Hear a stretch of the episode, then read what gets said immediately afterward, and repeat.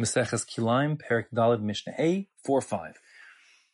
This Mishnah starts out with the unspoken assumption, the tradition that the minimum number of vines, of trunks of grape vines, for something to be considered to be a kerem, is five. Fewer than five separate grape vines, trunks, they're like trees, right? So trunks of grapes coming to the ground, if they're fewer than five, it could never be a kerem. Um, what isn't clear, however, is the formation of those, the arrangement of those five vines. So we'll see here, um, it's a machlokas between Beisham and Beis Hillel. The Mishnah says, Hanotea shura shel chamesh gafanim. If a person plants a row of five grape vines, I'll call them grape trees for a second, because you have to, if you've never seen it, it's hard to imagine it correctly. You're not imagining it right. Imagine it as a tree. There's like a trunk coming out the ground, and then the branches spread, and those are the vines off of which the grapes grow. So you need to have five separate trunks, if you will, um, coming out of the ground to be considered to be a kerem. And the word notea is a verb that's applicable specifically to trees, in fact, uh, as opposed to zorea, which is planting, you know, small, small things on the ground. So hanotea shur shel chamesh gafanim, if one plants a single row of five grapevines, Beis Shammai omrim kerem. Beis Shammai says that satisfies what a definition of a vineyard is, meaning that now the distance is upped from six tefachim to four amos away from those tree trunks, let's call them. Ubeis Hillel omrim no, eno kerem adju sham shtei shuros. Beis hold no, that they agree that the minimum number of grape trees is five.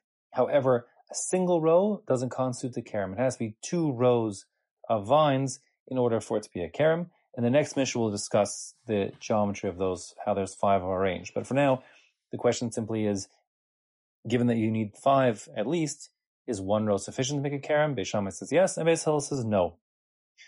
Now the Mishnah says lefikach, and therefore hazorea. Here the verb is zorea, planting besides a tree. Arba amos shebekerem. If one plants let's say wheat, whatever, any grain or any green, within four amos of the vineyard. So that's forbidden, of course. That's kilai hakerem. And that being the case, the rule will be that the entire, besides what you planted, you know, the, the wheat that you planted, which is forbidden, asur um, so too the grapevines in the kerem are also forbidden. If they grow together, they're asur they must be destroyed.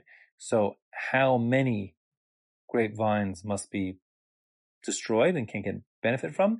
The answer is one kerem worth. And that being the case, since Beis Shammai holds that a kerem could be a single row, let's say for argument's sake, you have a, a vineyard, which is, you know, the trunks of the vines of the grapes are, let's say they're 10 by 10. It's 100, you know, 100 grapevines, 10 by 10. So on one edge next to, let's say, you know, the A5, you know, like next to one of the vines in the edge in the middle somewhere, you plant some wheat, that will ruin an entire an entire uh, vineyard worth, a legal kerem. And since Beis Shammai holds a kerem can be a single row, that'll mean it'll be just one row of 10, like the whole of, let's call it, you know, A1 through A10, if, if you know what I mean, like on a chessboard, so to speak, or a, you know, an Excel spreadsheet. So it'll take just one row. Those, those 10 outer vines will be now forbidden because Beis Shammai say a single row is uh, considered to be a vineyard.